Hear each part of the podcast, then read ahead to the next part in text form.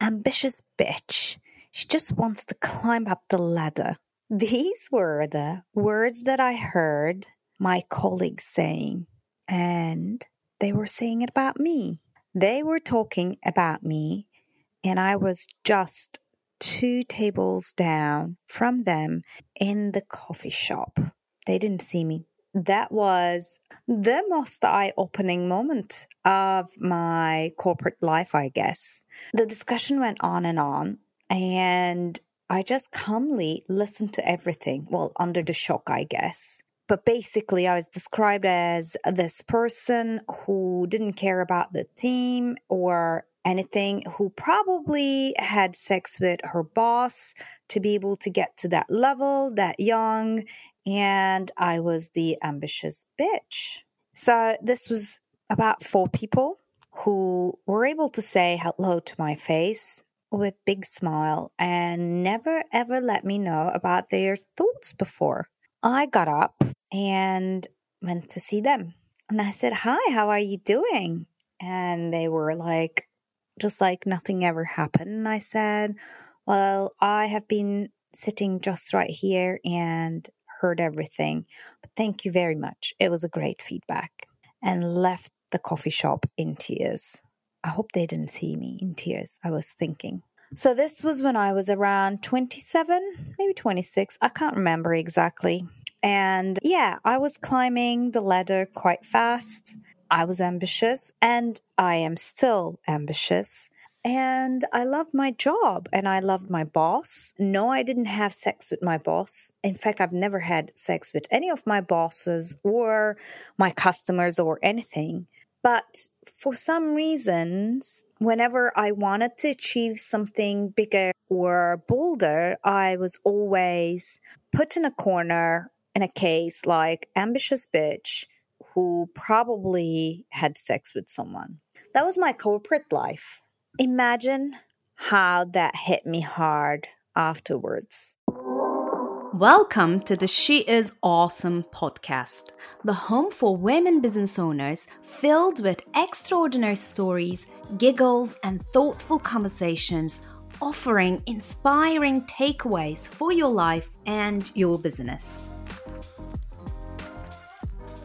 Hello, hello, my dear friend. It's Jay here, and you are on the She's Awesome podcast. Today, I want to talk about something a little controversial. I'm going to ask a question, a question that is a little bit, you know, it might trigger you actually. And I want to do that because I have been in Paris for four days, full day workshops in a mixed group of people, so men and women. And I've noticed some things, and I was like, wow, I really need to talk about this. So the question is simple Are we women thought to dream small, play small when it comes to business or career? And I guess no one at school or at home were told to play it small explicitly. But definitely, I think we have been receiving a lot of cues in our lives to understand that playing big is too risky for us. And to play big, there are so many other aspects of life you need to fulfill first so that you're not one day called ambitious bitch. And I can start from the most superficial to, you know, most archaic thoughts. Yeah, I think there is definitely some sort of conditioning that has been happening, especially probably, you know, from the generations who are I would say at least late 20s, early 30s to, well, 50 above, 60 above, or, you know, 100 above. So maybe things are changing. Actually, it's not maybe. Okay, so things are changing. I can see that in the society, in the corporates, and, you know, in the media, things are changing. But actually, I think we still need probably another two to three generations to see the real change impact, right? We are still in a transition period. So let me talk to you about this interesting observations that I had this past week. I was fortunate enough to be called to help a big corporate organization with their leadership team. And the program that we developed for them was multiple aspects. And one of the aspects was diversity and inclusion. And of course, as soon as you get into that topic, we were talking about gender diversity and how it is. So, first of all, let me tell you something. There were about 30 people in the room and it was literally half half half women half men. They were all in some sort of leadership position in their organizations and they wanted to understand each other and they were quite open to understand. The topic was about you need to be courageous to be able to actually talk and promote actively diversity and inclusion and call out behaviors that are not appropriate or not aligned with this mission. And then I asked, okay, who has actually experienced any kind of problems around diversity and inclusion or who has witnessed it? So all women, of course, raised their hands. They raised their hands and it was kind of like, you know, a common thing the interesting part of it was men were shocked to see that the women were raising their hands, right? And then I started to question how come, what, what happened. And all women had some sort of, you know, either a comment or a, a, a very, you know, typical patriarchal behavior towards them in the workplace. Maybe not in that company, in that organization, but in the workplace. And of course, I wasn't shocked either because I have been, you know, victim of this type of behaviors as well. So then we moved from that topic to another topic, and then we came to the topic of courage that I was just talking uh, about a minute ago. And I asked this question very naively. I asked, when was the time when you were courageous? Last, you know, like it wasn't a question of knowing if they were courageous or not. It was when was it? And something very interesting happened. No one raised their hands. No one, not one person raised their hands to say, I was courageous, you know, in 19 whatever or 2000 whatever. And no. So that got me interested. And I said, so hang on a second more than half of you guys have either experienced or witnessed a, a form of discrimination at workplace and none of you were able to talk. Silence. Then I turned to the women who have raised their hands a few minutes before about the question of discrimination and gender discrimination. So I turned to women and I asked, So why didn't you speak up? You know, why didn't you raise your voice? And then the answer was almost shocking. And they said, Well, they would either say that they are trying to grab attention or create problems, or it would come across as, you know, being ambitious bitch or whatever. So this was one of the experiences of last week, which was quite interesting to see because I think these type of microaggressions chip out of your belief in the system, belief in others, belief in yourself that there's no possibility to be courageous. And if you're not courageous, how the fuck are you going to dream big? Right? So that was kind of like a, a really big understanding for me. You know, you don't need to even go back when you were seven years old and, and, you were told to be a good girl. It's not even about that. It's also about since you are 20, since you're in the workforce, what has been happening to you to chip away so much of your courage or to become so cynical about the world and, you know, how things are that how would you be able to even go beyond, you know, your limits and your perceived limits? Are so difficult. I mean, dreaming big is a job that you can only do if you're a little bit brave and you're a little bit courageous, right? So I think there is a big part of that small daily things that we have been hearing, seeing on media that conditioned our brain to, you know what?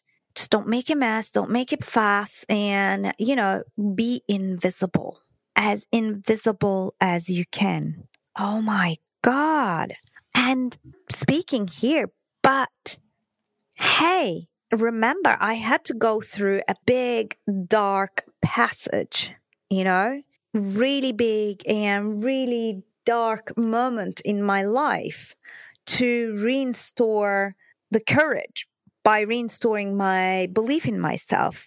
And that was after a son of a bitch thought that he could take away 70% of my business just because I refused him. You know, that was a hit on me. And it took me about two years to get in a place of dreaming big. Two years and a lot of therapy, self development, you know, inquiry and working on myself. So that is one side of, I think, very big societal, how would I say, societal trap that a lot of women generations have faced and that chipped away something from them that actually canceled their ability to dream big. So that's one. So the next one was day two, and it was another dimension. And so we were talking about how to build executive presence, you know, how to have the gravitas and charisma and, you know, impact on people. And we were talking about building a personal brand and how do you do that within the organization or as yourself. And this goes for being an entrepreneur as well. And when we were talking about that, we looked into things like what are my values? What are my aspirations? What are my quality skills? And then we said, what are the three words that I want people to describe me right? So there were a lot of words out there and it was different. But for example, one of the attendants who was a female attendant said, I want people to see me as a leader. Okay, that's great. Perfect. Then came the discussion about, okay, but how do we get there? How do we communicate? How do we convey these three words? What are the tools in our possession to be able to convey these three words? And there are five of them. And I was, so I was explaining what are those tools five tools the the words that you use so your message is one tool then your appearance is another tool then your voice is another tool your body language is another tool and of course your behavior and actions are also in your toolbox and the question was okay how do i work on these five tools so that they help me deliver and convey these three aspects, these three ways to come across. So let me give you an example. My three words are inspiring, approachable, and knowledgeable, right? So how would I convey these words in my messages? Well, my messages need to have substance. My messages need to be informed and not just, you know, motivational to inspire because there is a, the knowledge bit that I am giving. But also my messages should not be too formal. They should be a little bit light, right? And in terms of inspiration part, probably is my messages should have stories inside so that uh, maybe my life stories, but also other people's stories so that it inspires people. So this is the type of exercise that I was trying to encourage the group to do on their own three words. And you go from messages to, well, voice, how, what type of voice you need to have. And then you go on to your body language. How do you need to stand and what kind of a posture do you need to have? Do you, can you inspire people with a, you know, closed posture or slumpy posture? No. So all these were kind of like discussions that we were having and the women who was talking about willing to be seen as a leader said, Oh my God, I can't believe this. And I was like, Oh, what have you done? She said, No, but this is too much. You know, we need to also work on this, think about this. This is too much work. And then a lot of women joined her. And one of them said, well, we need to think about the management. We need to think about coaching people. We need to think about home. We need to think about kids. We need to think about that. Now we need to think about this. So they had this kind of like, ah, an overwhelmed reaction. And then I turned towards other people and that corner, there were a lot of men. And then one of them said, Oh, I don't see that complicated because, you know, even if you did one or two, it's better than doing nothing. And there, that was my light bulb moment again. Of course, she was getting really overwhelmed because she wanted to deliver 100% on every single tool she wanted to deliver 100%. All women wanted to deliver on 100%. Like that study that says, well, women apply to a job if they match the requirements of the job 100%, when men apply if they match it 60%.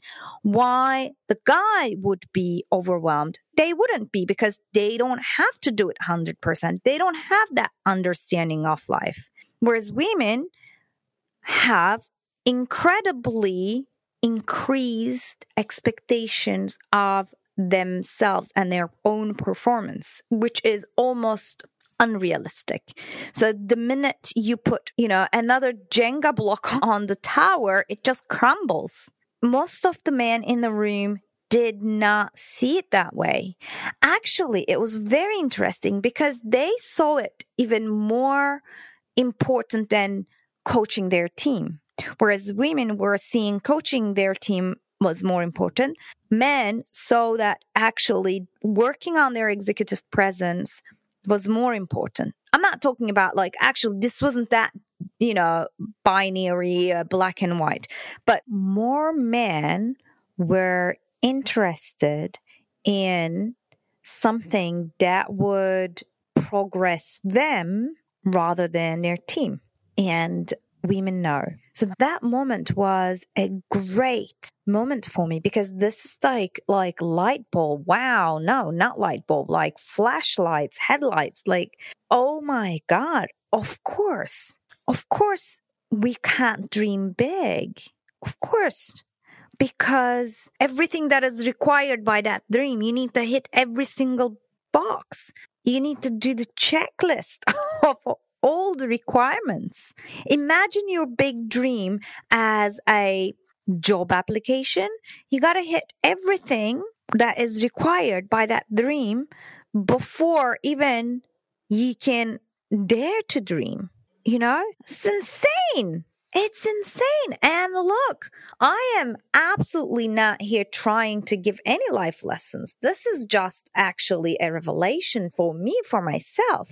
And I remember where I was and how I went that journey. And it just is helping me to understand how I got out of a very dark space and started to dream big and live in that dream by accepting that I wasn't going to hit everything. When I started Academy for Women Entrepreneurs, actually, you know, I was like hitting nothing. It was just an amazing dream with a lot of passion, a lot of commitment. And that's about it, basically. I mean, I had, of course, I had a big career behind me and I knew and I had some sort of confidence in being able to get out of certain situations and find my way through. That was it. I didn't have any network. I didn't have any understanding of how to build a, a B2B in the very small business environment. I didn't have that much of sales experience. I didn't have that much of, you know, growing a business to a level that I want to grow this. I grew my first business because I was coming from that sector. The first day I was out of the agency and I was in my business, I had already a black book of clients and I was able to send them messages saying, come and work with me. I'll do it cheaper. And that's how I got my first contract. That was a, six figure contract and it was you know, third month of my first business because, you know, I knew how to do it. I was repeating what I was doing for someone else. But this business, this business was completely from scratch. I invented or created stuff that were not in my life before. And the only way that I've done it was because I lowered my expectations about myself. And if you have to hit 100% or 90, 80. It's insane. And if you're doing it every single fucking aspect of life, of course you get overwhelmed. I understand that women now. I didn't understand it at that moment, but you know, like I thought about it. I thought about it. How come the majority of men were completely at ease with that concept of, you know, working on their words, body language, etc., etc., and women thought that it was just too much. It was not easy because in their mind, they needed to hit it, hit it first time, probably, or, or you know, do it so good and do it all the five tools. I mean, yeah, mm-hmm. mind blowing, mind blowing. So I don't know if you're following me. I am pretty sure that you know what I mean. You know, I am pretty sure that you understand that your tendency to, you know, deliver your best at everything is actually a hindrance to dream big. And I know all the perfectionists out there, or even those who are preaching excellence, which is my kind of thing, right? We are all trembling with the thought of not doing it that way. I do. But I also know that not doing it that way is the way forward and the way to freedom. You will grow your wings. You will grow your wings and fly higher, right? So how do we do this? How do we do this? Let's get a bit more practical. Right. The first part is about courage, right? How do we grab back our courage by the balls and put it at its place and make it help us. Okay. And I'm talking about not courage that you might show for others. I'm talking about courage of showing up for your own dreams, right? The one thing that helps me, and I know I'm not a big fan of putting another thing to do on the list, and I don't do it regularly. I don't do it 100%, right? You don't have to do it 100%. But when it is meaningful for you, it is something that works for me. And for example, when I go into places of unclarity, I grab that tool. And that tool is type of a journaling that I do at the end of the day.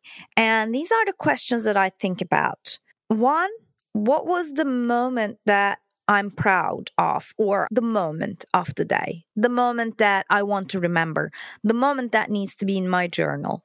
And this can be a one thing like, oh, I talked to um, a friend of mine. It can be as simple or it can be a little bit bigger. The second one is the second question in the journal is where did I play it safe and small, right? Where didn't I show courage?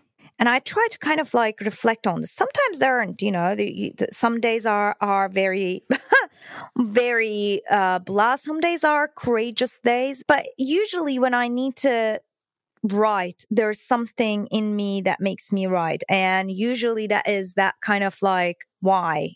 So that can be as simple as, you know, I didn't go and say it, it was a known area. So, one last thing. Now, after listening to all this, if you're still saying to yourself, you know what? I don't have any big dreams. I'm happy where I am. All good. I don't want to dream big. It's not my thing. That is so fine as well. Dude, no judgment, okay? That is so fine as long as you're sure. As long as you're sure that it's not because you are not thought but conditioned by others to do much more than what is actually possibly possible. and also not dream big because you gotta be small and quiet so that you don't get those aggressions or whatever, you know?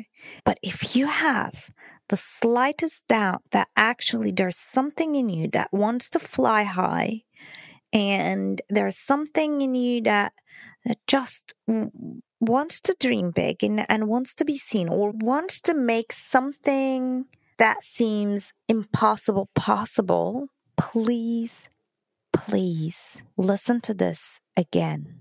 This is probably one of the best podcasts that I have recorded because it is actually motivating me.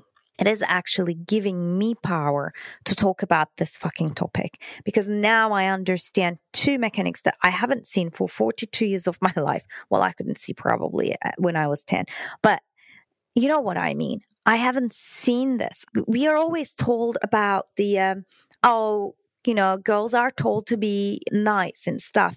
Yes, I can relate to it, but it's so far away. This is something different. And thanks to my today and two days ago, I was able to see it. And I am so grateful for this moment of realization and light bulb. And I just wanted to share this with you. So, last message drop the weight that is on your shoulders. You know, cut those ties and then your wings will grow. And I promise you, it feels so good. Then you start to allow yourself to dream big and to allow yourself to be courageous, talk about that dream and to start doing it. And you fail about it. It's okay. Fail miserably and share. And then you will do it again and you will do it again. One thing that I promise is there will be always people who will be behind you and will believe in that journey and share because I need you to share. A lot of women that I know, they need you to share. You need to share. We need to share, right? We need to share those bold actions, big stories, so that we all can dare to dream bigger. With that, I'm just going to say bye now. Meet me back here next week. Well, my friend, thank you for listening to this She Is Awesome podcast. If you want to share your extraordinary story and dare to inspire others, send an email to hello at academywe.com. You can find the email address in the show notes. Well, let's meet here again next week. Take care. Bye now.